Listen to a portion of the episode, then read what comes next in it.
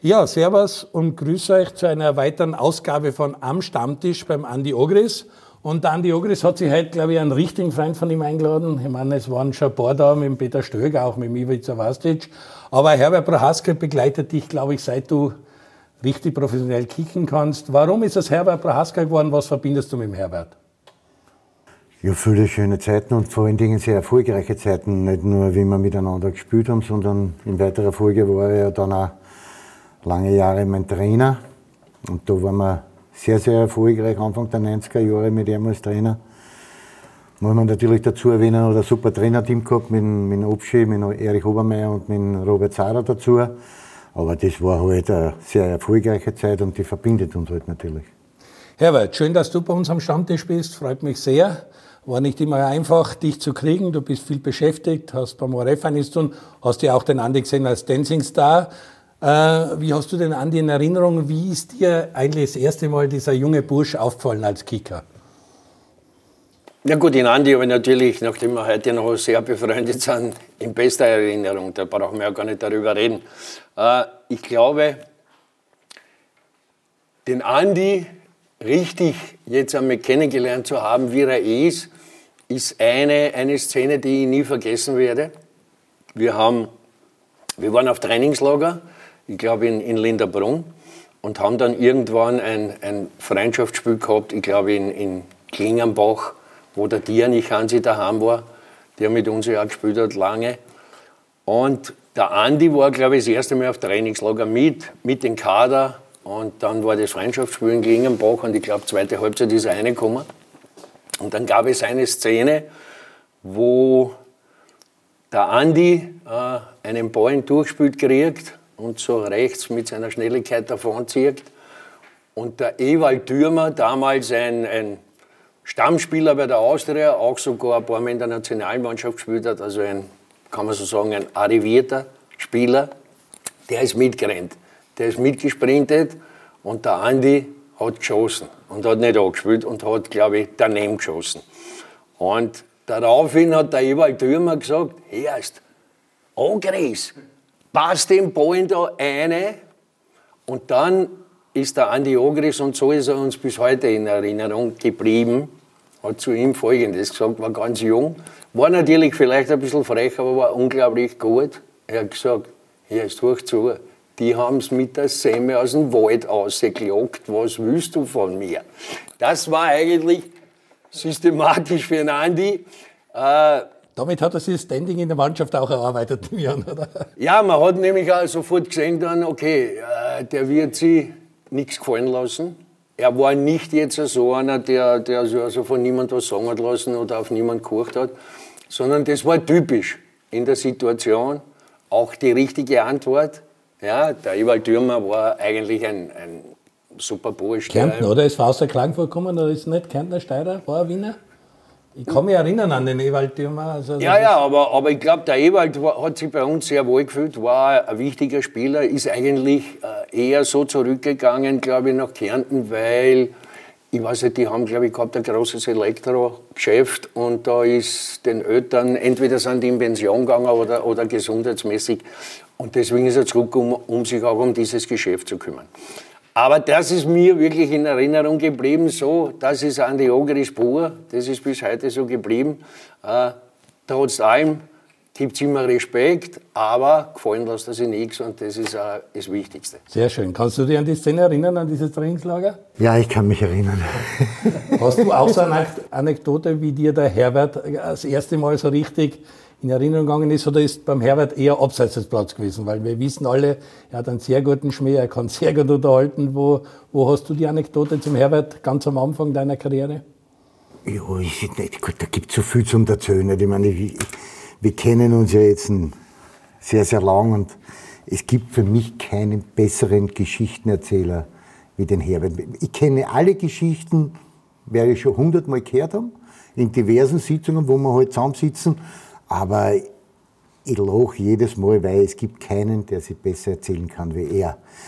Zu derer Geschichte muss ich dazu sagen, dass ja das dann noch nicht zu Ende war. Nicht? Das war ja während dem Spiel, wir sind ja dann nachher, wie es halt immer war in diese Vorbereitungsspiele, dort im Bierzelt noch gesessen und haben dort unser Händel halt gekriegt zum Essen nach dem Match und eine Band hat aufgespielt. Nicht? Und der Baumeister Erstl und der haben immer gesagt, haben natürlich das immer wieder aufgehanzelt und gesagt, Herr Dürmer, was hat der gesagt zu dir? Die haben es mit einer trockenen Zähne aus dem Wald gehabt, der ist wieder angesprungen. Nicht? Und hat immer wiederum, die haben mich das immer wiederum angehört. Das geht ja nicht, ich kann ja nicht sagen zu dir, was das so. Das war sehr lustig. Ja, ich kann das auch bestätigen, Herbert, unser Weg, äh, wir begleiten uns auch schon lange. Und ich habe am Anfang nicht immer gut über dich geschrieben bei täglich alles, wie du Teamchef warst. Und bin dann zu der Bundesliga gekommen ins Stadion und äh, du warst Teamchef. Und wir haben da am gleichen Gang gearbeitet, quasi die gleiche Kaffeemaschine gehabt. Ich habe mir gedacht, bist du der Herbert Prohaska, der wird mich schimpfen, was ich nicht alles geschrieben habe und so. Und äh, du warst der feinste Mensch, hast tollste Geschichten erzählt, hast gesagt, du machst deinen Job, ich mache meinen Job. Und äh, menschlich muss ich echt sagen, also ich war schwer beeindruckt und schätzt dich seit diesen Tagen. Und das ist jetzt auch schon ein paar Wochen her, muss ich sagen. Ja, danke. Das ist ja nicht, nein, aber ich glaube, das ist ja, ist ja ganz logisch. Äh, wenn du in die Positionen bist, ich bin, ich bin Trainer oder Teamchef, du bist der Journalist, da kann man nicht erwarten, dass, also, dass man immer die gute Presse kriegt. Natürlich, wenn man, wenn man jetzt ein Länderspiel verliert, dann ist ganz Österreich auf den Teamchef besser. Aber dafür darfst du halt, wenn du was erreichst, darfst du halt dann auch ein, ein, ein beliebter Trainer sein. Eigentlich ist es alles immer im Preis inbegriffen. Natürlich ärgert man sich über irgendwas, aber nachtragend, also ich glaube, ich habe keinen Journalisten, keinen, der mich in dieser Zeit begleitet hat, den ich jemals dann ewig böse war. Ja, also ganz im Gegenteil. Also viele, ich war nur eigentlich oft verwundert, Wie, wie mich manche Journalisten einschätzen. Also ich kann mich erinnern, wie ich Teamchef war, war die Weltmeisterschaft in, in Amerika und ich war dort beobachten äh, Irland, die wir dann ja nach der W M in der Euro gehabt haben, in der Quali. Und da war der Auftrag so vom Ö F B, dass sich äh, die Journalisten so nach jedem Match von Irland zu einem Essen einlade und dort quasi so wie eine, eine Pressekonferenz, eine Pressekonferenz macht bei einem schönen Essen und Trinken. Und da, da hat es damals gegeben, einen aus, aus Oberösterreich und einen aus der Steiermark. Die wollten nicht mitgehen, weil sie gesagt haben, sie möchten eigentlich nicht, dass sie dann von mir beschimpft werden. Das ja. Haben wir dann wirklich sehr... Die haben natürlich damals in der Zeit ziemlich, aber nicht unter der Gürtellinie, aber ziemlich gegen mich geschrieben. Aber es wäre mir nie in den Sinn gekommen, also diese Leute, ich habe sie dann auch persönlich angerufen und habe gesagt, äh, absurd, warum soll ich sie denn jetzt schimpfen? Ja, na, sehr gut, so, so habe ich dich eben auch kennengelernt und ich war auch am Anfang als junger Journalist Tiroler Tageszeitung und im Horststadion dazu mal immer der Haus- und Hofberichterstattung von Wacker Innsbruck. Also das hat mir auch der Otto Barisch dann einmal bei Rapid gesagt, nein, mit dir rede ich nicht, weil du schreibst immer nur für die Tiroler und so. Aber ja, ich kenne die Geschichten und ich muss sagen, das ehrt dich sehr, auch wie du da mit uns umgegangen bist. Es ist jetzt auch wieder eine Zeit, wo man viele alte Geschichten von dir aufwärmen wird, weil es geht um die W M-Quali zwanzig zweiundzwanzig. Du warst der letzte Österreich zu einer W M geführt hat, neunzehnhundertachtundneunzig, in äh, Frankreich. Was haltest du von der Gruppe, die wir aktuell haben, mit Israel, mit Schottland, mit Moldau, Färöer, Dänemark? Ist es eine Gruppe, die machbar ist? Wie schätzt du die Gruppe ein? Ja, um es nicht jetzt zu lange äh, auszuführen, ich glaube ganz einfach, es ist eine Gruppe, wo du Erster werden kannst und wenn du, wenn du nicht konstant bist, kannst du Dritter oder Vierter werden. Ja, also so würde ich sie eigentlich beschreiben. Es ist halt leider Gottes kein, kein Gegner dabei, wo du die Punkte geschenkt kriegst. Ja, also ich würde jetzt einmal Andorra, sagen, Gibraltar, San Marino. Genau, San Marino oder so, wenn du die hast, dann hast du sechs Punkte. Ja. Die kannst du fix, bei allem Respekt vor diesen kleinen Nationen. Aber wie wir ja alle wissen... Färöer haben wir äh, Geschichte. Färöer. Also du... du Moldau wirst haben wir auch gehabt. Du, genau, du wirst da sicher dort schwer tun. Und deswegen, aber es ist eine Gruppe, die trotzdem schlimmer hätte werden können. Die der Ansatztopf ist nicht so, dass du sagst Frankreich oder Spanien oder was. Genau, genau. Also ich glaube jetzt, dass wir, dass wir gegen Dänemark äh, ganz sicher unsere Chance haben werden. Und das ist eben die, die Nation aus dem Ansertopf. Und deswegen würde ich sagen, da hätte uns was Schlimmeres passieren können.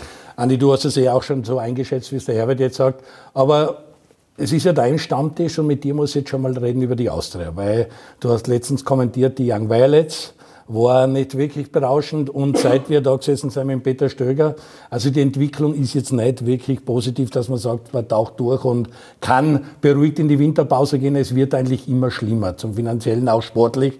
Es ist ein, der, der Strich rutscht weiter weg und man rutscht gegen Ende des Feldes. Wie dramatisch ist es aktuell?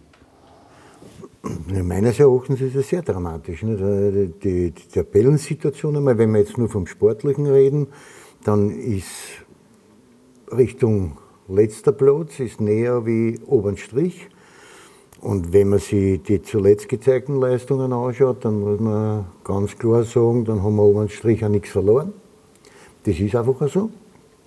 Ich bin noch immer davon überzeugt, dass die Austria von der Qualität her sich durchaus Richtung oberes Playoff orientieren kann.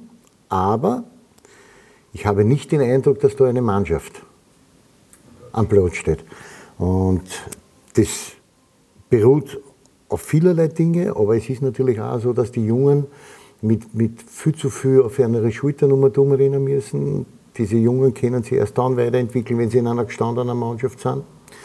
Und, und das ist halt im Moment halt schwer, ob das jetzt der Nils Hahn ist, ob das hinten der Johannes Handel ist, ob das der Jukic im Mittelfeld ist, der Pichler vorne in der Spitze. Das sind alles noch Spieler, die viel Entwicklung brauchen und die noch Geduld brauchen und Zeit brauchen. Und das ist das, was die Austria im Moment nicht hat. Sondern es heißt jetzt, du musst Woche für Woche abliefern und der nächste Gegner steht vor der Tür mit dem Lask, die gut performen. Man hat ja glaubt, wir haben geredet nach dem Derby, das eins eins, das war für die Austria glücklich, aber man hat einen Punkt mitgenommen aus Hütteldorf und ist dort ungeschlagen weiter. Man dachte, vielleicht bewirkt das was Positives. War nicht wirklich so.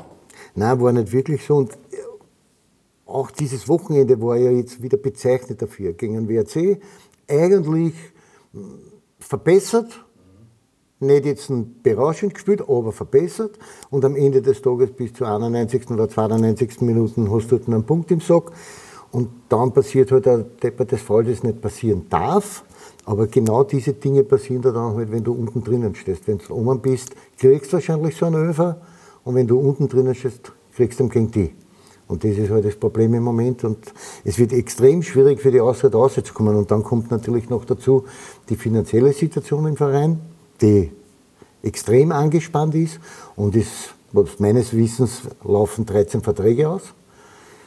Und man weiß ja, wie das dann heute vor sich geht. Also ich bin davon überzeugt, dass von den dreizehn Verträgen, die ausrennen müssen, zumindest die Hälfte einmal, haben wir einen Manager schon angerufen und haben gesagt, schau dich um was anderes um, weil man weiß nicht, wie es bei der Austria weitergeht. Und das ist auch nicht förderlich.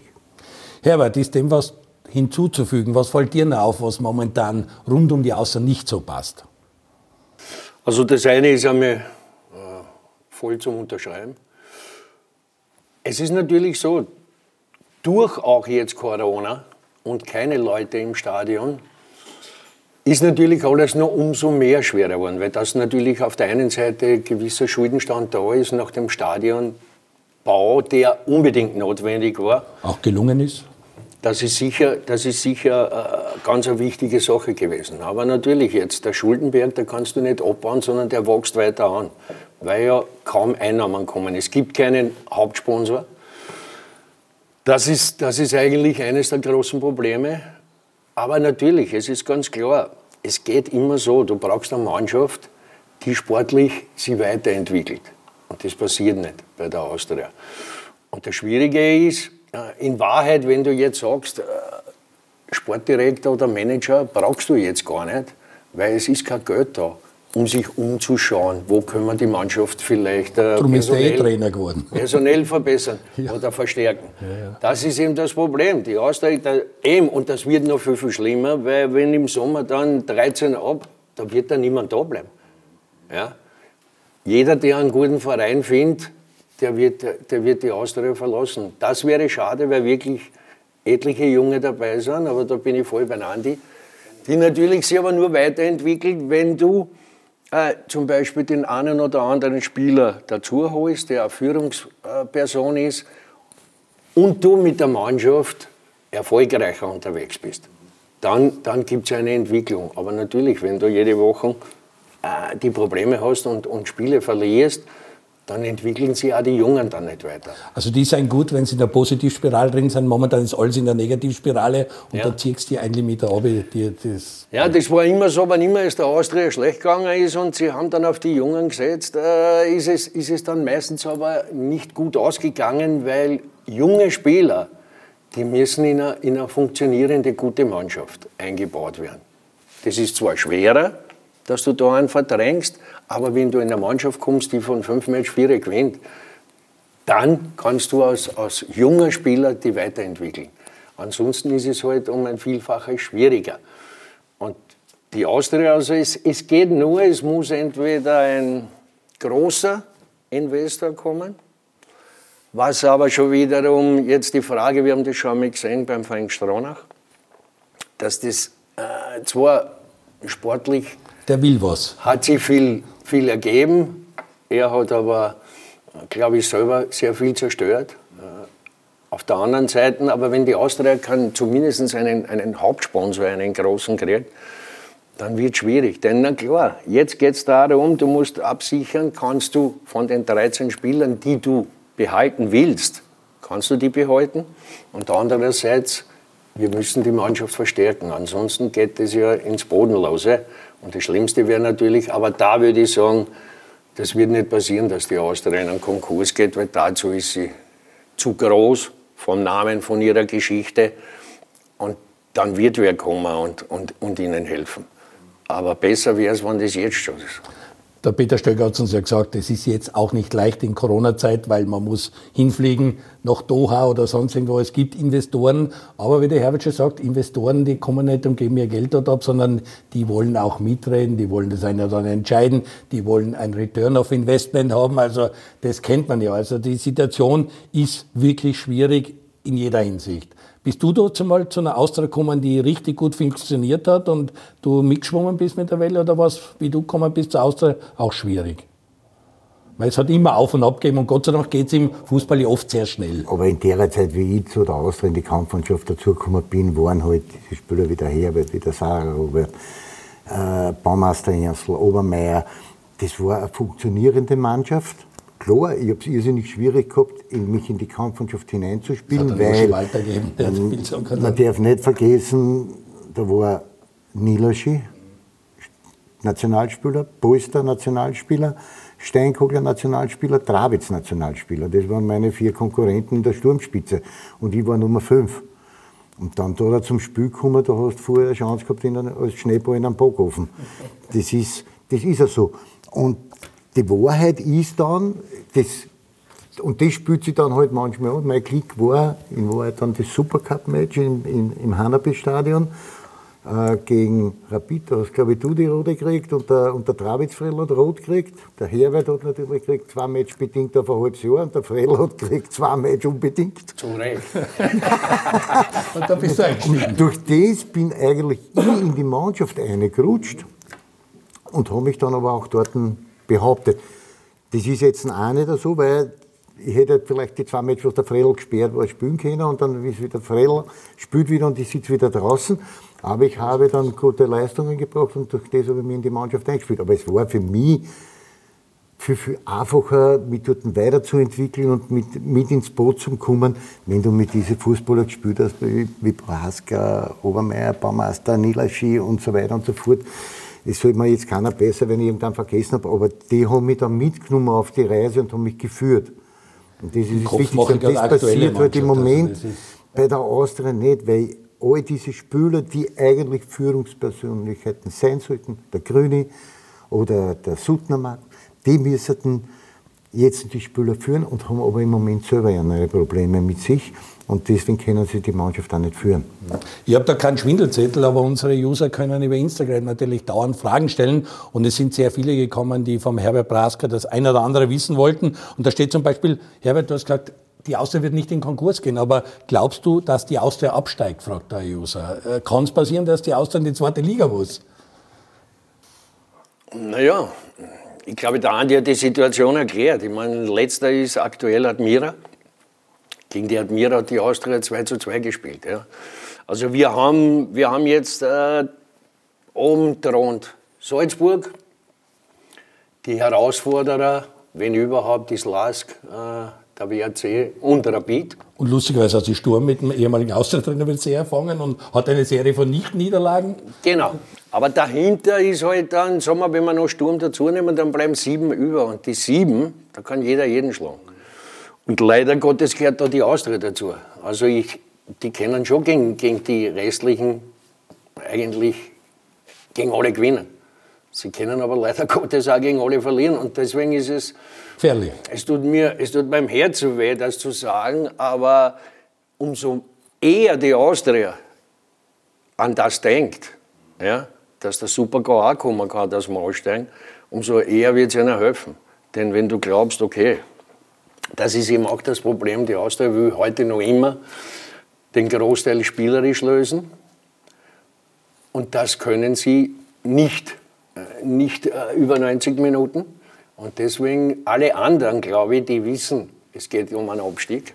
Bei Wattens hast du also den Eindruck, die ja. kennen den Schuss vor dem Bug vom letzten Jahr. Heuer auf einmal geht es. Eine Admira Alltag, die ist da unten das gewohnt. Also, ja, aber die Austria muss ganz einfach, das, das was sie, sie müssen, sie müssen kämpfen um die Punkte, rangeln. Und, und auch wenn wir sie gern sehen würden, dass sie alle super schöne Tore, super Aktionen, aber sie müssen ganz einfach rennen, das Doppelte wie der Gegner, wenn es geht. Weil ansonsten bist du da dabei und, und, und das ist auf keinen Fall jetzt, dass du sagst, ausgeschlossen. Sind da auch andere Fragen gekommen? Eine interessiert mich, weil wir haben den Peter Stöger da gehabt, der ist ein bisschen reingerutscht, auch wenn die Uli davon eigentlich abgehalten hat. Und da fragt jemand, würdest du eine Funktion bei der Austria übernehmen, wenn ein Angebot kommt? Ich schätze, Sie haben dir schon mehrmals ein Angebot gemacht. Ja, ich bin schon jetzt, jetzt nimmer mehr. Museum hast du ja auch Aufgabe.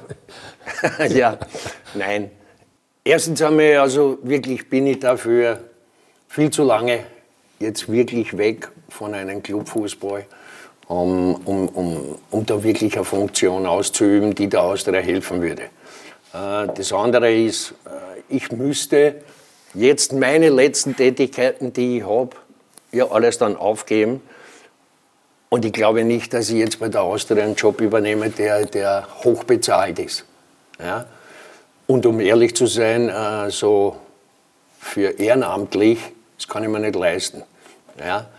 Und auf der anderen Seite ist es wieder so, dass ich jetzt ja gesehen habe, dass ich jetzt vom Fußball nahezu, also bald werden es im nächsten Sommer einundzwanzig Jahre, weg bin, dass es mir ganz einfach vom Lebensstil und so weiter besser geht. Ja. Lebensqualität ist eine andere. Die Lebensqualität ist eine andere. Heute ist es so, um es vielleicht ein bisschen übertrieben zu sagen, wenn die Austria heute verliert, dann ärgert mich das eine Stunde und dann nimmer mehr. Würde ich jetzt einen Job haben, dann würde es mich Minimum eine Woche ärgern bis zum nächsten Match. Und ich würde schlecht schlafen und würde mir nur in den Kopf umgehen, was, was, was müssen wir machen oder was können wir machen. Und das will ich mir alles ersparen. Ich werde ein Austria-Fan bleiben bis zum letzten Atemzug, auch wenn sie absteigen sollten. Aber das wollen wir ja wirklich nicht hoffen. Andi, da drauf gibt es nichts zu sagen. Geht es dir ähnlich? Leidest du genauso mit oder kannst schlecht schlafen? Oder jetzt, wo du nicht mehr bei der Austria in der offiziellen Funktion bist, geht es dir da auch ein bisschen leicht, auch wenn es weh tut, wie der Herbert sagt?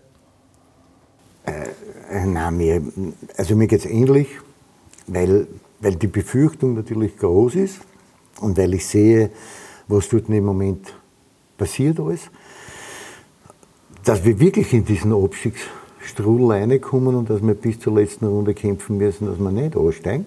Ich würde mir alles andere wünschen, ich würde mir wünschen, dass die Mannschaft auf einmal durchstartet, aber der Herbert hat es ja vorhin gesagt, nicht?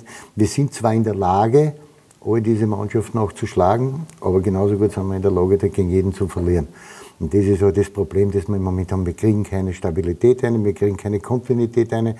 Die Jungen sind teilweise mit ihrer Situation überfordert.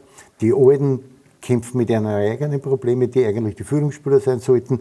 Wir haben einfach auch vorne in der Spitze im Moment zu wenig Qualität, um Um, um die nötigen Tore zu erzielen. Das zeigt ja auch das Torverhältnis, das wir haben. Ich meine, das lässt ja alles zu wünschen übrig. Und in der hinten, hinten in der Abwehr sind wir dann halt auch nicht stabil genug. Wobei wir jetzt sagen, wir haben mit Benz Patrick jetzt im Moment einen Dürmer, der eh in Überform ist und trotzdem nutzt er das nichts. Also von daher habe ich schon große Angst, dass wir da runtergehen. Es raubt mir jetzt nicht den Schlaf, das nicht. Aber ich, wir machen sich halt schon Gedanken, wenn du der Violetter bist, dann, dann machst du dir Gedanken, dass das wirklich passieren kann. Und drückst halt die Daumen, dass wir das, diesen Super-GAU, das war es nämlich dann für die Austria, abwenden können, auf irgendeine Art und Weise. Du machst ja fast ein bisschen am Weg wieder her, weil du wirst zum Experten, du hast co-kommentieren, hast die U einundzwanzig, hast die Violets angeschaut mit dem Topschi Toba zusammen, das Derby gegen Rapid. Auch da muss ich sagen, von unten drängen sie nicht wirklich Spieler an, die im Winter eventuell hochgezogen werden können, weil die selber unten Probleme haben, weil auch die im Abstiegskampf stecken und Rapid und Austria in der zweiten Liga jetzt nicht das Bild abgeben, das sie abgeben sollten, wo du immer wieder sagst, es gehören halt gestandene Spieler dazu, aber die braucht man oben und Ortlechner und so, wo sie junge anlernen können, gibt's momentan nicht. Also siehst von unten, von der zweiten Mannschaft auch nicht welche, die oben helfen könnten. Gibt's also, nicht. Die, also das Derby jetzt von, von den jungen Young Violets gegen Rapid zwei, das war ähm, eine richtig schlechte Partie. Ich habe schon lange keine so schlechte Partie mehr gesehen und vor allen Dingen, was dann für mich immer wieder augenscheinlich ist, du, du siehst hüben wie drüben dann wenigstens ein, zwei Spieler, die mit irgendwelchen Aktionen auffällig sind und wo du, du dann denkst, na okay, gut, wenn sich der weiterentwickelt, dann kann das was werden. Aber es war weder auf Rapid-Seiten noch auf Austria-Seiten irgendwas Erkennbares, obwohl da Spieler dabei sind, wie der Petrovic von der Rapid, der schon Kampfmannschaft erfahren ist, der die einen oder anderen Einsatz hat. Bei der Austria war es der Radulovic, den ich, den ich, von dem ich eigentlich wirklich sehr viel halte, aber in diesem Spiel überhaupt nichts erkennbar war von dem, was eigentlich, wo seine Stärken liegen und was er alles machen kann. Und wenn das dann einmal so weit ist, klar, da dreht er sich um einen Letzten und um einen Vorletzten in der Partie. Und das ist ja auch schon wieder bezeichnend, dass gerade diese zwei Mannschaften da unten um und um gurken und, und, und sie nicht durchsetzen. Verstehe ich zwar, extrem jung aufgestellt und alle anderen Vereine haben ihre Routiniers drinnen und wenn die Jungen dann dort einmarschieren, dann ist es schwierig, wenn du fährst nach Horn oder nach Amstetten und dort ist halt da irgendein so ein Innenverteidiger, der schon ein bisschen Bundesliga-Erfahrung mitbringt, der lässt dich halt auflaufen, dann ist es schwierig, sich durchzusetzen. Aber da haben wir jetzt einen gehabt, der Derby, wo ziemlich Gleichaltrige gegeneinander spielen und wenn das dann so schlecht ist, dann, dann sehe ich, dass da nicht wirklich großartig Qualität hinten nachkommt. Deine Meinung zu der zweiten Mannschaft, Young Violets, dass sie in der zweiten Liga spielen, gut, werden gefördert, gefordert, aber der Output ist jetzt nicht den, was man sich vielleicht erwartet. Ja, gut. Das Einzige, was man vielleicht, was ein bisschen für beide gilt, für Austria und Rapid in der, in der zweiten Liga, ist ganz einfach, dass sie natürlich durch das viele Programm, was jetzt stattfindet, viele Jung, die, die wenigen Jungen, die da vielleicht herausstechen, eben dann schon in den Kader hinaufgezogen werden von der Kampfmannschaft. Aber es ist natürlich klar, eigentlich sollte, sollten beide zumindest eine gute Rolle im Mittelfeld spielen, weil sie ganz einfach auch äh, zumindest im, sagen wir mal so, wer nicht in, in, in Salzburg ist, äh, der müsste dann wirklich bei Rapid und Austria sein, ja, von den Talenten, von der Umgebung her. Und da fehlt es halt ein bisschen, dass dann wirklich noch was nachkommt, weil es ist äh, wirklich nicht schön anzuschauen, wenn, wenn du siehst, äh, letzter Rapid, vorletzter Austria. Äh, das sollte nicht sein, weil es müssen so viele Talente vorhanden sein, die ganz einfach da, da zumindest äh, im, einen sicheren Mittelfeldplatz haben. Viele Junge, die halt mit dem Fußball anfangen, äh und zurück sechs, sieben Jahre schauen, da war halt Rapid und Austria leider nirgends. Die sagen schon, ja, wir kennen Salzburg, wir kennen den Lask, wir kennen jede andere, aber bei Rapid und Austria fehlen halt die Erfolge der letzten Jahre. Weil das geht ja dann auch immer sehr schnell, dass du Vorbilder hast, dann Meister hast, die Poster, die holst und so. Also das ist schon schwierig. Ich merke das auch immer, Junge, die einsteigen, sagen, warum soll ich zu Austria, zu Rapid gehen? Die haben die letzten Jahre ja wenig gerissen. Aller, ja, allerdings, allerdings ist das Problem schon jetzt etliche Jahre, also nicht nur in den letzten Jahren. Mir ist es schon passiert damals, da war eben noch kurz äh, meine Ära bei der Austria mit, mit dem Frank Stronach, und damals hat er, wussten wir, der Frank Stronach hat jeden Verein, oder der wollte zehn Millionen geben, und hat dann gesagt äh, zu mir eines Tages, wir können uns zwei Spieler von, von Austria Salzburg aussuchen, ja, weil die haben zehn Millionen gekriegt, und ich wusste damals eigentlich, wollte ich nicht irgendwem jetzt zwangsverpflichten, und habe dann gesagt, ja okay, äh, Ich, ich würde den Aufhauser von Salzburg nehmen fürs defensive Mittelfeld. Und der hat gesagt, er will nicht zu Austria. Ja, und das waren damals schon die Alarmzeichen. Denn wie ich gespielt habe, da wollte jeder zu Austria oder Rapid. Und sonst nirgends hin. Ja, und, und da hat es damals schon begonnen, oder so, dass der Glanz natürlich äh, ein bisschen verblasst ist. Und es war aber komisch auch, weil, weil du damals unter, unter den Stronach wahrscheinlich, er hätte um ein Vielfaches verdient als in Salzburg, würde ich einmal sagen.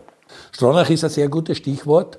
Wir machen eine kurze Werbepause. Ich möchte aber dann mit dir weiterreden, weil du schreibst auch in der Kronenzeitung, du kommentierst beim O R F. Und äh, heute in der Kronenzeitung habe ich unter anderem gelesen, dass die Situation zwei sechs, wie der Stronach dann weggegangen ist bei der Austria, auch ein bisschen so war. Sportlich down, verbrannte Erde, kein Geld, wie geht's weiter? Also man kann die Situation aktuell vielleicht vergleichen, wie es vor vierzehn, fünfzehn Jahren war. Dazu nach der Pause, äh, kurze Werbepause, dann sind wir wieder zurück mit Herbert Prohaska am Stammtisch beim Andi Ogris. Ja, zurück aus der Werbepause beim Stammtisch von Andi Ogris. Heute mit Herbert Prohaska, eine Austria-Legende, jetzt Experte. Du hast irgendwann zur Jahrtausendwende aufgehört mit dem Trainer sein und hast da gesagt, äh, schau, wenn nichts Gescheites kommt, dann mache ich den Experten. Und je länger du Experte warst, hast du gemerkt, mir geht das nicht ab, weil es ist einfach die Lebensqualität eine andere, als wie wenn man für eine Mannschaft, für einen Verein verantwortlich ist, das mit nach Hause nimmt, schlafen sollte man. Und als Experte hast du einen großen Stellenwert in Österreich. Ich habe dich auch erlebt als ähm, Schirmherrn der ersten Liga, wo du am Anfang auch gedacht hast, jetzt fahr ich nach Klagenfurt ins Stadion, wie wird das werden? Schmeißen dir die Becher ab und alle haben klatscht und Standing Ovation. Also man sieht vom Bodensee bis zum Neusiedler See, welchen Stellenwert du im österreichischen Sport hast. Und man sieht jetzt auch, dass die Zeiten immer wieder mal kommen. Und die Kronenzeitung schreibt heute zwei vier, zwei fünf, wie das Stronach weggegangen ist bei der Austria, war die Situation auch nicht rosig. Also im Fußball kann sich das Blatt schnell drehen. Dazu mal, wenn du dich erinnerst an die Situation, Frank Stronach ist weg, verbrannte Erde, die, die ganze Ding ist weitergezogen. Kann man das vergleichen mit damals? Ja, man kann es natürlich schon vergleichen, aber wobei ich sagen will, komischerweise, damals habe ich mehr Angst gehabt. Okay. Ja, weil es ganz einfach so war, dass du, dass du einen, der Frank Stronach war auch, wenn man so will, ein Investor, der allein alles entschieden hat, und natürlich dann super Gagen zahlt hat an die Spieler, an die Trainer, an wem immer. Und das ist eben dann schwierig. Das wieder auf ein Niveau zu bringen. Genau, weil dann ist natürlich klar, die ganzen Spieler sind gewohnt, was sie für ein Einkommen gehabt haben in den letzten Jahren, und plötzlich sagt er dann der Club, das geht nicht mehr. Also dass du diese Spieler dann sukzessive dann verlieren wirst, war klar. Auch der Stöger und der Schinkels sind ja dann, glaube ich, nach dreizehn Runden oder irgendetwas dann äh, entlassen worden. Das war wieder so ein Spray von, vom Stronach, weil zuerst einmal hat er ja alles eingekauft, dann war der Meistertitel da. Und anschließend hat er gesagt, jetzt kommen die Sparmaßnahmen. Ja? Und das ist natürlich klar, das hältst du als Verein nicht aus. Und damals habe ich mir wirklich große Sorgen gemacht, weil soll das übernehmen, weil im Hinterkopf war bei mir so, zwar ein bisschen im Kleinen, aber der Wiener Sportclub hat gehabt, damals Nutzer, Avanti-Tankstellen, hat super Spieler geholt, oder hat der Krankel gespielt, der Gasselich und wer nicht immer. Und der Nutzer hat aufgehört und der Sportclub war tot. Und ist, wenn man so will, also im Profifußball heute noch immer nicht vorhanden. Das Gleiche war bei der Wiener. Dort war damals Kommerzialrat Nettig, Mit, mit, mit dem Fotogeschäft da auch, hat geholt, Krankel, Starek, et cetera. Bis hin zu Kempes. Bis hin zu Kempes, und, ja, und dann hat er aufgehört. Ja, und die Wiener war weg. Bei Austria habe ich natürlich nicht jetzt unbedingt die Angst gehabt, dass sie also so weg sein werden, wie gesagt, aber dass sie da hat er vielleicht ein Glas tiefer gehen können, ja, oder mit denen durchkommen. Damals allerdings, glaube ich, haben sie dann sehr, sehr gut gearbeitet. Ja, sie haben das ganz gut auf die Füße gestellt und haben sie dann wieder der Frank. Und es ist dann wieder, äh, auch ohne den, den Frank Stronach, ist es bergauf gegangen. Hm. Andi, wie hast du das in Erinnerung dazu mal? Der Verteilerkreis wurde wörtlich genommen, da haben sich etliche bereichert an der ganzen Geschichte, die ganzen Athleten auch vom Stronach, und auf einmal war er weg, und wie der Herbert richtig sagt, da wieder in die Spur zu kommen, hat es einen Bürgermeister gebraucht und so die richtigen Freunde der Austria, die da mitgeholfen haben? Es wären natürlich alle eingesprungen, seit die ein bisschen ein Herz für die Austria haben, nicht? Aber es hat sich dann auch im sportlichen Bereich ja dann trotzdem wiederum stabilisiert. Wir haben trotzdem das immer zusammengebracht, dass wir dann eine, eine, eine, eine Mannschaft haben, die vorne mitspielen kann. Und aufgrund dessen haben wir sich halt, diese Entwicklungsschritte haben wir immer wiederum genommen, und dann hat man sich halt nur sukzessive irgendwo ein bisschen verstärken können. Und das ist halt dann gegipfelt in den Meistertitel, glaube ich, zweitausenddreizehn mit, mit, mit Peter Stöger. Ja, aber ab dem Zeitpunkt, Meistertitel, ein Jahr später dann noch mit Nenad Bjelica, wo wir da in die Champions League eingezogen sind, ab diesem Zeitpunkt hat es dann wieder angefangen, ein bisschen so immer wieder leicht bergab zu gehen. Schwierige Situation, und jetzt sehe ich kein Licht am Ende des Tunnels. Ich glaube, man muss auch sagen, der Wolfgang Katzian war auch damals, glaube ich, eine ganz wichtige Stütze als Präsident. Der erstens einmal diesen Stadion-Neubau auf die Füße gestellt hat und der damals sehr viel bewirkt hat. Ja, und ich glaube, auch das ist natürlich heute immer das Problem. Äh, wenn du jetzt sagst, der Herr Hensler, äh, würde ich jetzt sagen, ist er noch Chef bei Rewe? Wenn ja, dann muss man nehmen als Präsident. Nicht mehr Chef bei Rewe, wissen wir alle nicht, dass er dann vielleicht nicht wirtschaftlich Kontakte hat. Aber bist du, das weiß jeder, bist du nicht mehr in der Position, ganz hoch oben, dann hilft da niemand mehr. Aus den Augen, aus dem Sinn, das ist äh, ja, wirklich... Weil das wäre halt, wichtig wäre gewesen, wenn er noch die Position hat, weil dann kann er sicher da austreffen, haben wir ja alles miterlebt, äh, früher schon, der ÖFB. Aber es wird ein großer Schnitt werden, weil wir, der Steger, Peter hat es da auch gesagt, sein Vertrag läuft aus, der von Markus Kretschmer läuft aus, dreizehn Spieler laufen aus. Also im Sommer muss es definitiv einen Cut geben bei der Austria. Ja, was wobei, ist ja da zu wünschen oder zu raten? Ja, wobei ich glaube, dass es, dass es jetzt, der Peter Stöger, der will natürlich das alles ins Positive haben, und der wird sich aber jetzt nicht sehr viel Kopfzerbrechen machen, dass der Vertrag im Sommer ausläuft. Bei Markus Kretschmer ist es, ist es problematischer, weil der kann nicht sagen, na gut, verlange ich halt nicht und bin weg. Der ist halt in den letzten Jahrzehnten äh, für die Finanzen auch zuständig. Das heißt, wenn die Austria so und so viel Schulden hat, würde ich mir jetzt äh, ironischerweise sagen, da verlängert sich der Vertrag von Markus Kretschmer automatisch. Ja? Weil du kannst nicht sagen, okay, du, du bist weg und brauchen wir die nicht mehr. Weil das wäre, das würde ja, wer soll die, wer soll die Verantwortung übernehmen? Ja? Äh, sag ich jetzt einmal.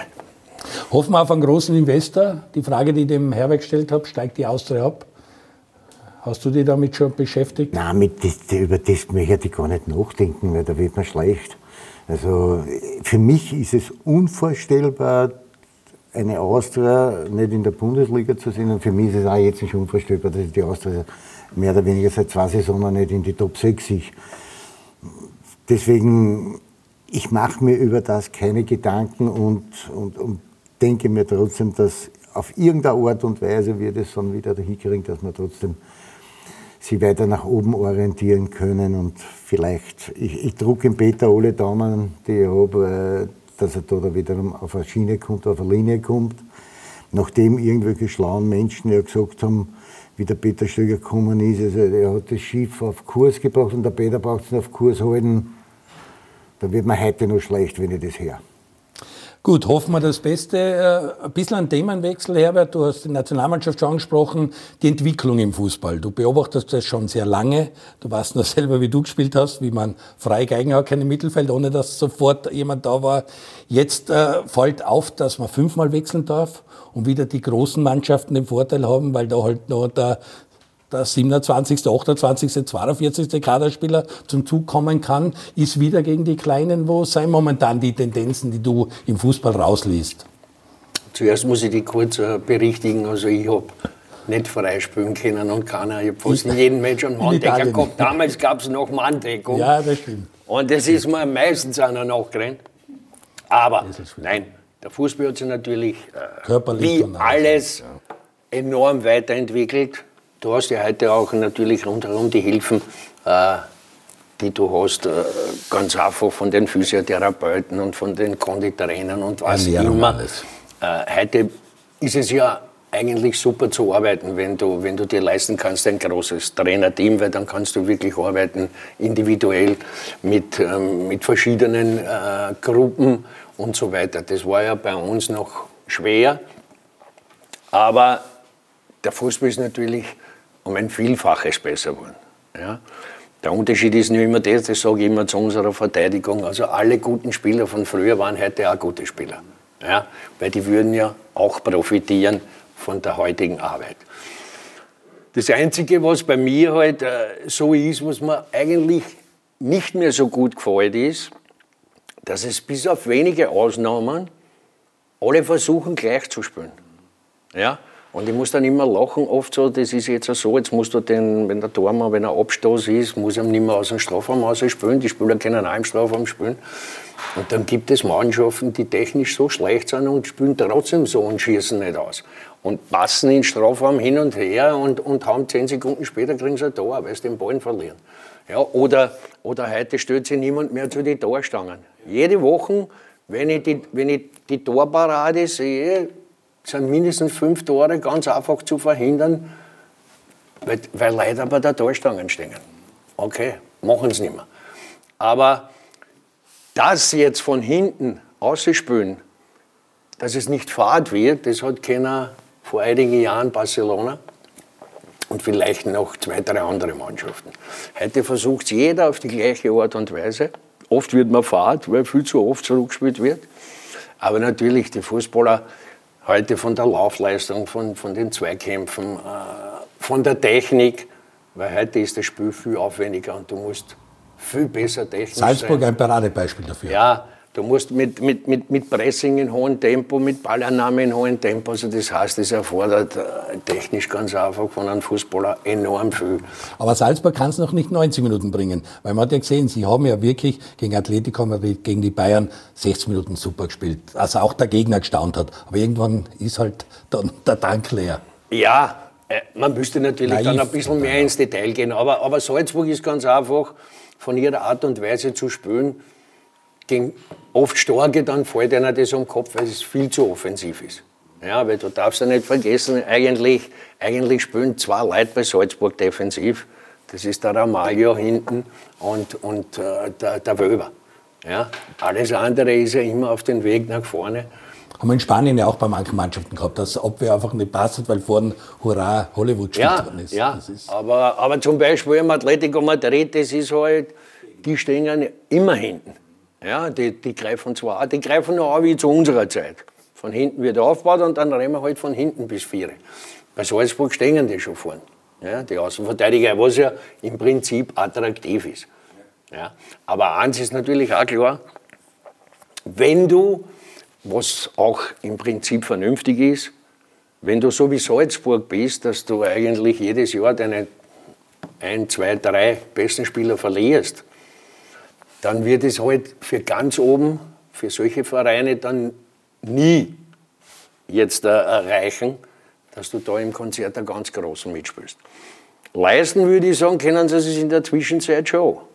Ja, also sie könnten sich auch leisten, weiß ich nicht, jetzt den Schobos-Leiter, der was jetzt im Winter weggeht, zu halten. Wenn, wenn der Herr Mateschitz will, hätte er sich auch leisten können, dass der Alan bleibt. Ja? Ich kann mich erinnern, vor vielen Jahren habe ich einmal äh, am Bogusch den, den Didi Mateschitz getroffen und ihm gefragt, wie es geht so. Und dann hat er gesagt, damals noch, war es ein bisschen anders, ja, alles gut, der Fußball macht Probleme. Da sind sie halt, haben sie halt nie die Champions League erreicht. Und dann habe ich gesagt, ja gut, aber es, es geht ganz einfach. Wenn er jedes Jahr in der Champions League mitspielen will, dann muss er so viel Geld geben wie in der Formel eins. Ja, dann, dann funktioniert es. Ich denke, er könnte es, aber nur die Philosophie, in Österreich zu spielen, ist auch vollkommen richtig. Also da muss man Hut ab, weil sie machen enorm viel Kohle und haben natürlich super, super Leute, die du dir natürlich auch nur leisten kannst mit, mit, mit guten Gagen, aber die, die ganz einfach immer Ersatz bringen. Ja? Und du weißt es auch, Andi oder Herbert, es geht halt nicht jeder Spieler nach Österreich in die österreichische Liga. Das sind die Rosinen und deswegen haben sie dann auch den Weg du erkannt. Musst ihnen auch vorher, du musst ihnen auch vorher ganz klar den Weg aufzeigen, ja, ja, und sagen, du, du wir verbauen da keinen Weg, wenn du weg willst. Ja, das ist, das ist auch vernünftig, aber wenn man jetzt so schaut, wie sie die immer ersetzen, das ist ja sensationell, weil man muss jetzt schauen, Mittelstürmer für mich einer der besten Spieler, der jemals in Österreich gespielt hat, war der Soriano. Ja. Da kommt der Alan. Nach der, na, der Alan. Ja. Dann ist gekommen ähm, der, weiß ich, der Tabur. Ja, ja, ja. Dann ist, wer, wer war noch dazwischen? Dann ist der Haaland gekommen. Ja, jetzt haben sie aber wieder den, den du Tag. Sagst auch zu Recht, es ist ja, die Austria kann sich ja die, könnte ja, jeder andere Verein kann sich wahrscheinlich die nicht mehr leisten, die sie in die Akademie oder für die Youth League oder für die Liefering oder so holen. Also da wird schon Geld in die Hand genommen, auch wenn das Investment gut ist und am Ende ist ja zeigt, dass sie sehr tolle Transfererlöse erzielen, aber du hast natürlich recht, aber die Spieler kann man inzwischen auch lockern, weil Salzburg den Weg vorzeigt und dann eine Abnahmestelle mit Leipzig hat und das... Und natürlich denen äh, von der Infrastruktur alles bieten kann und wenn in, wenn in Salzburg dann irgendwer immer sagt, ja okay, da zahlt immer Geld, ist alles, aber, aber wie gut wir arbeiten. Ja? Also mit diesem Geld holen sie sich ja natürlich auch die Besten. Und es werden von Zeit zu Zeit, werden auch dort still und leise Leute ausgetauscht. Aber natürlich, wenn du, wenn man gute Gage bieten kannst, äh, dann wird der kommen nach Salzburg, im Nachwuchs zu arbeiten und so weiter. Und sie haben natürlich weltweit jetzt in der Zwischenzeit ein, ein Scouting-System, weil es kommen die, die, die, ganz, die meisten Spieler, die jetzt bei Red Bull Salzburg sind, die kennt ja kein Mensch. Also ich auch nicht. Ja? Und deswegen muss man sagen, Hut ab. Hut ab.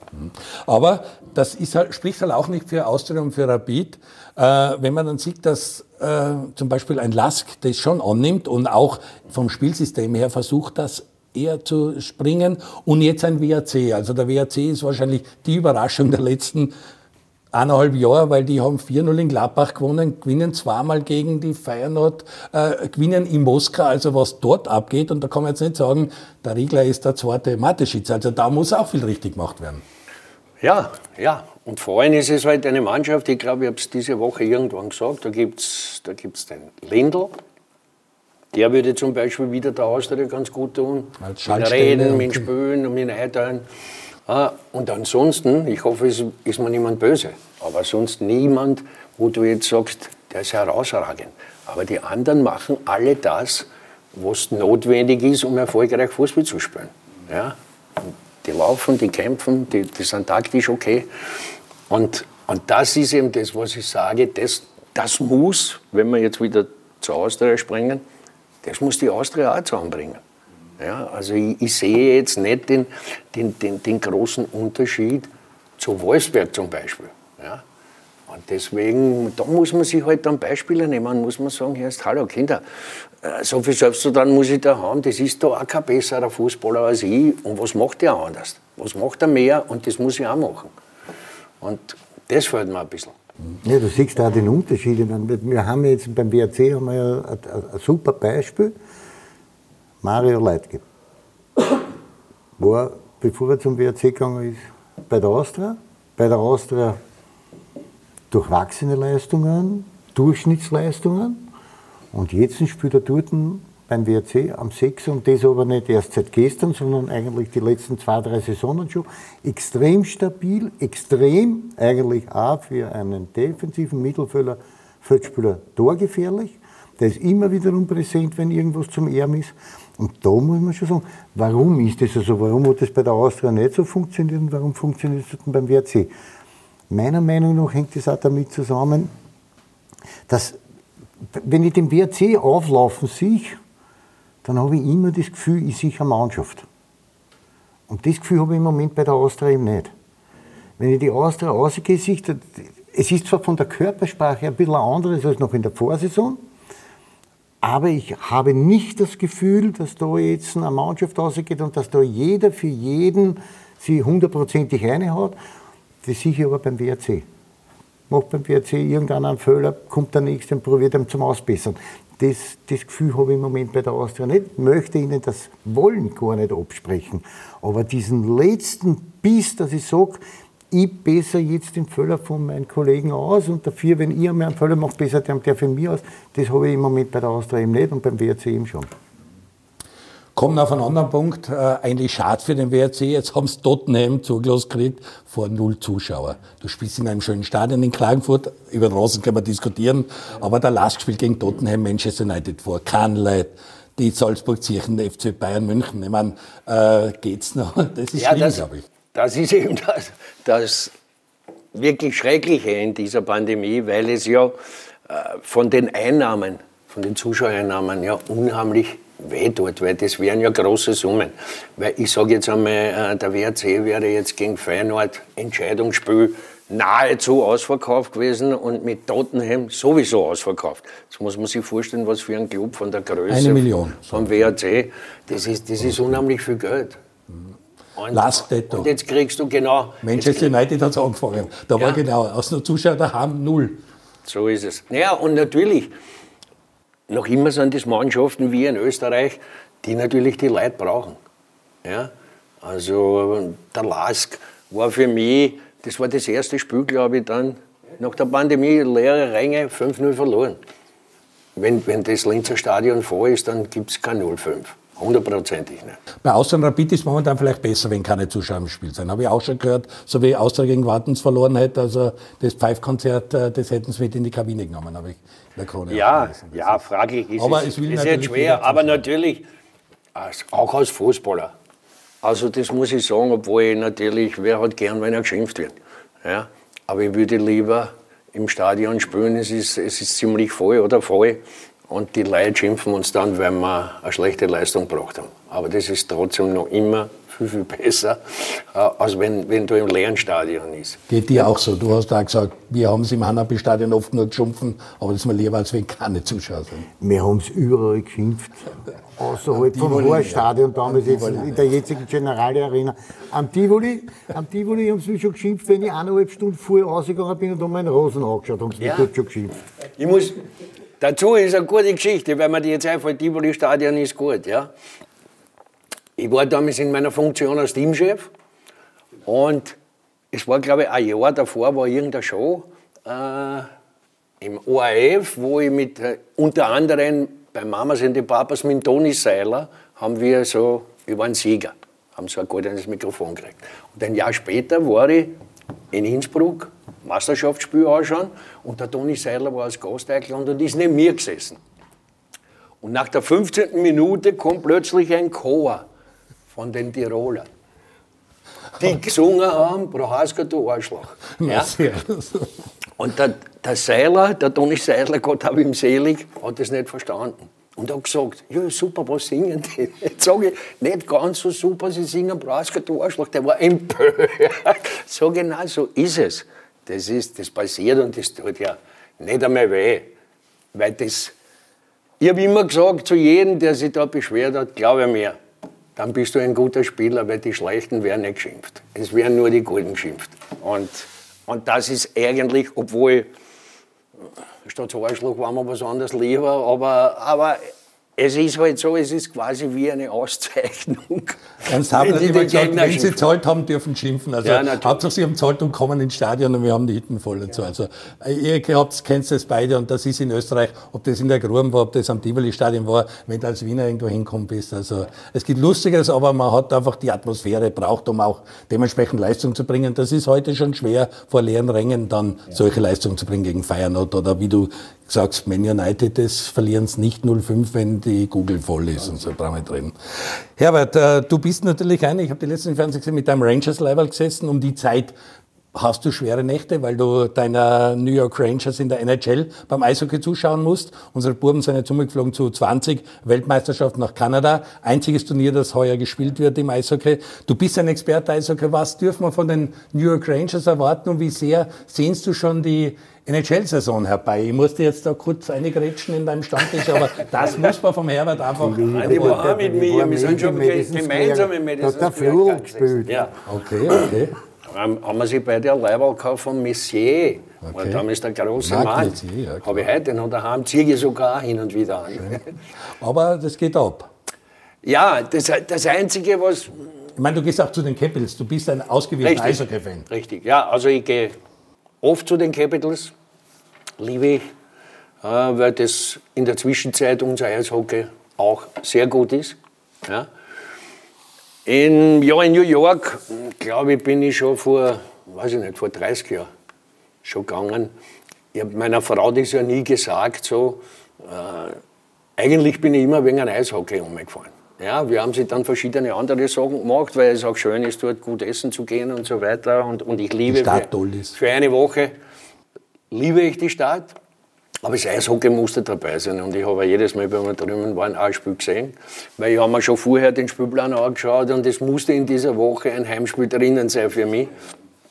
Ja, das, was ich noch nicht äh, so richtig begriffen habe und wahrscheinlich nie begreifen werde, ist ganz einfach so, dort auch die Transferperiode, die Trades und so weiter. Weil sie, mir ist es oft dann schon vorgekommen, dass sie mir das zu Fleiß machen. Jedes Jahr haben sie meinen Lieblingsspieler angegeben. Ja, und, und das war schlimm. Aber ich war damals in der Zeit, wo ich angefangen habe, also ein großer Fan von, von Jaromir Jagr. Mhm. Unglaublicher Spieler. Der heute in Tschechien irgendwo auf der ja, unglaublich, unglaublich. Ja, unglaublich. Und ja, also die, die Rangers werden jetzt wieder starten mit einer ganz jungen Mannschaft, mit ein paar äh, Superspielern im Angriff. Defensive hoffe ich, dass sie zwei, drei kaufen. Ähm, Goalie ist nach wie vor eine Legende, Lundqvist. Ja, aber der ist weg. Der ist weg. Lundqvist okay, ist in Washington. Und ja, aber sie haben zwei junge Goalleute. Also Lundqvist hat die beste Zeit eh vorbei, hoffentlich. Richtig, richtig. Ja, und? Aber sie werden, ich hoffe, sie haben auf alle Fälle eine Mannschaft für, für, für die Playoffs. Und da ist ja bekanntlich alles möglich. Für Österreich wird es auch wieder interessanter. Wanneck war weg, jetzt mit dem Raffel und mit, äh, auch mit, dem, mit unserem Michael Grabner haben wir sind ja dann ein Problem. Und Marco Rossi ist ein großer Versprechen. Also da ist heuer einiges passiert im, im Ja, habe ich gehört. Der Marco Rossi, hoffentlich schafft er den Sprung in Minnesota zu der Mannschaft. Weil der soll ein, ein, ein Ausnahmespieler sein, zumindest in seiner Altersgruppe. Ja. Raffel wird es nach wie vor wieder schwierig haben, aber wird seine Einsatzzeiten kriegen. Und ansonsten, bei ja. Michael Grabner ist mit dem Auge, mit der Verletzung, glaube ich, wird Arizona Coyotes... Ja, und hat er jetzt keinen Verein im Moment. Schade, aber das war zum Beispiel, der hat großartig gespielt bei den Rangers und die haben ihm dann getradet. Also auch der Böck. Auch da habe ich, weil der, der, der damals bis zu dem Zeitpunkt, glaube ich, dreiundzwanzig Tore geschossen, der Grabner. Also vor allem... Der war im, im, im Powerplay in Unterzahl einer der Besten in der N H L. Und dann haben sie den auch hergegeben. Also jedes Jahr bin ich ein bisschen zornig auf ihnen, aber ich halte ihnen die Treue. Grabner, seine Statistik als Shorthander, das ist nach wie vor genau. großartig, also super, super. Andi, äh, noch ein anderer Themenwechsel. Wir sind da gesessen, haben mit Maradona geredet, inzwischen ist Huillet gestorben. Wir müssen auch über Otto Baric reden. Er war nie ein Austria-Trainer. Der Herbert hat ihn gewürdigt als wahrscheinlich der beste Trainer, der vom Ausland nach Österreich gekommen ist und da unterrichtet hat und wirklich mit Salzburg und Rapid und auch mit Innsbruck und bei Sturm überall einen Erfolg gehabt hat und die Leute mitgenommen hat. Dein, deine Beziehung, deine Geschichten zu Otto Baric und seinem Ableben nach achtunddreißig Jahren? Na, erstens einmal ist es sehr, sehr traurig, dass er von uns gegangen ist. Aber ich, ich habe natürlich keine großartige Beziehung zum Otto Baric gehabt, weil der Otto Baric ja immer Trainer war für die gegnerischen Mannschaften. Und, und da auch noch dazu meistens, also von einem direkten Konkurrenten, gegen den wir gespielt haben. Und die Umgangsformen, die wir damals halt miteinander gehabt haben, waren halt nicht besonders freundlich. Aber er hat immer aber, nichts, aber nichtsdestotrotz, man muss, man muss vom Otto Baric den Hut ziehen, weil, weil ein, ein Trainer, der so erfolgreich in Österreich arbeitet wie er, da muss man auch den nötigen Respekt haben und auch immer wiederum sagen, Das war wirklich ein toller Trainer. Der hat Österreich zumindest auf Clubebene immer wieder weitergebracht und in die, in die Auslage gestellt. Mit Nationalteam war er dann ein bisschen weniger erfolgreich, aber auch das ist, okay, das ist legitim, man kann nicht mit allen so erfolgreich sein. Aber nichtsdestotrotz ist es traurig, dass er von uns gegangen ist und natürlich auch von derer Seite und von meiner Seite her mein Beileid an die Familie vor allen Dingen und an die Angehörigen. Er hat aber auch das Trainerwesen auf eine neue Stufe gehabt, weil er hat mit den Medien gespielt. Er war einer, der die Show dazu gebracht hat. Der, man hat ja geglaubt, die Sprache, die er da entwickelt hat, das war seine Markenzeichen, das hat er geliebt, weil ich habe ihn kennengelernt, da hat er besser Deutsch gesprochen wie nach fünfzehn Jahren, weil es halt das Otto Baric Deutsch war. Ja, vielleicht war es auch gut, dass wir nicht alles verstanden haben, was er dann so von sich gegeben hat. Also das, was ich von ihm verstanden habe, vom, wenn er vom Spielfeld an was reingegangen ist, das habe ich immer gut verstanden. Okay. Und dann hat es auch immer das nötige Retour gegeben. Herbert, du hast ihn schon gelobt, er war ein außergewöhnlicher Trainer, er war auch ein sehr lustiger und unterhaltsamer Mensch. Ich sehe ihn tanzen mit dem Quinberger im Stadion Lehn, er hat bei Rapid einiges aufgeführt, hat sich mit Zuschauern gelegt. Er war, glaube ich, ein sehr, sehr lustiger Typ auch. Und ein guter Trainer. Ja, man muss natürlich immer das Trainern privat und, und Trainer. Als Trainer, da schließe ich mit den Andi, ja, das soll jetzt nicht respektlos klingen, aber als Trainer war er mir ewig unsympathisch. Aber auch, weil er erfolgreich war. Ja, und natürlich hat es auch zwischen mir und ihm Wortgefechte gegeben. Und, aber man muss ganz einfach anerkennen, was er, was er gemacht hat zu der Zeit als Rapid. Er hat auch wirklich durch seine Kontakte, das war vielleicht auch dann bei der Nationalmannschaft sein, sein Problem, A, hat man ihm nur zwei Jahre gegeben. Das ist zu wenig, wenn es mir zwei Jahre gegeben hätten, wäre es selber rausgekommen. Ich hätte auch nur eben dann die ersten zwei Großereignisse versäumt. Was er aber auch konnte, war natürlich die besten Kontakte zu, zu seinen Landsleuten und hat natürlich fantastische Fußballer gebracht. Einen, einen Kranjčar, der damals, äh, sage ich jetzt einmal so von der Güte, mit einem Dietmar Niloschi zum Vergleichen war, den, den kannst du äh, zehn Jahre später hättest du ihm nie mehr holen können. Ja? Kranjčar, Brucic, auch Halilovic, großartiger Fußballer, die hat er alle geholt. Und auch nicht zu seinem Nachteil. Nein, nein. Ja, wahrscheinlich. Win-Win-Win-Situation in jeder Hinsicht. Also, ja. Er hat schon gewusst, wie das geht. Ja, das aber, aber, aber letztlich muss man sagen, das ist ihm, die andere Seite ist, das, das ist das Private. Wir waren eingeladen, ich glaube, Michael Kuhn hat gehabt, weiß ich nicht, fünfzigsten, sechzigsten Geburtstag oder so, irgendetwas. Und ich war mit meiner Frau schon da und der Otto Baric ist dann nachgekommen und hat, hat mich gefragt, ob er sich zu mir am Tisch setzen darf. Ja, das war eigentlich fast mir schon ein bisschen zu viel, weil ich mir gedacht habe, hey, der Otto ist doch ein großer Trainer und jetzt, jetzt fragt er mich, ob er sich da hersetzen darf. Eigentlich hätte es mir gar nichts gemacht, wenn er sich ganz einfach hergesetzt hätte, ohne zu fragen. Aber hat er gemacht. Oder wenn du mit ihm privat geredet hast, dann hat er natürlich auch ganz anders erzählt. Er hat gesagt, Beispiel, auch das ist bemerkenswert, er hat gesagt, Sie können nachschauen, wenn es der Austria nicht gut gegangen ist und war, war Davi, habe ich nie schlecht über Austria geredet. Nur wenn die Austria gut war, dann habe ich gesagt, ja, aber das, das, das, das, das und so. Und das war auch eine Form, ja, wo du sagst, natürlich war er ein Riesenschauspieler, das gehört ja dazu, zur, zur Motivation. Und das hat er immer gehabt. Und, und eigentlich mit zwei österreichischen Mannschaften, zwei verschiedene, Europacup-Finale zu erreichen, in diesem kleinen Land ist großartig und die Titel sowieso, weil er hat wirklich eine große Rapid geformt, er hat eine große Salzburg geformt. Man darf nicht vergessen, er hat, glaube ich, am letzten Spieltag mit Sturm Graz die Meisterschaft verloren, mhm. gegen Rapid und die Austria ist Meister geworden. Mhm. Ja, also wenn der, der, da war schon alles hergerichtet für die Meisterfeier. Und, ja, und Punkte ewig lange kenne ich ihn nicht. Also wie ich zum Spielen angefangen habe, war er, war er bei Lask Trainer. Da habe ich meine ersten Spiele für die Austria absolviert. Also, ja, großer. Ja, schönes Schlusswort, großartiger Mensch. Und ich hoffe, wir müssen nicht bei jedem Stammtisch über einen reden, der von uns gegangen ist mit dieser Pandemie. Das ist schwierig. Es sind sehr herausfordernde Zeiten. Also äh, bleiben Sie uns treu, bleiben Sie gesund und schauen Sie wieder rein, wenn es heißt, am Stammtisch beim Andi Ogris. Wir bedanken uns bei Herbert Prohaska. War eine sehr launische Stunde. Bleiben Sie gesund, alles Gute.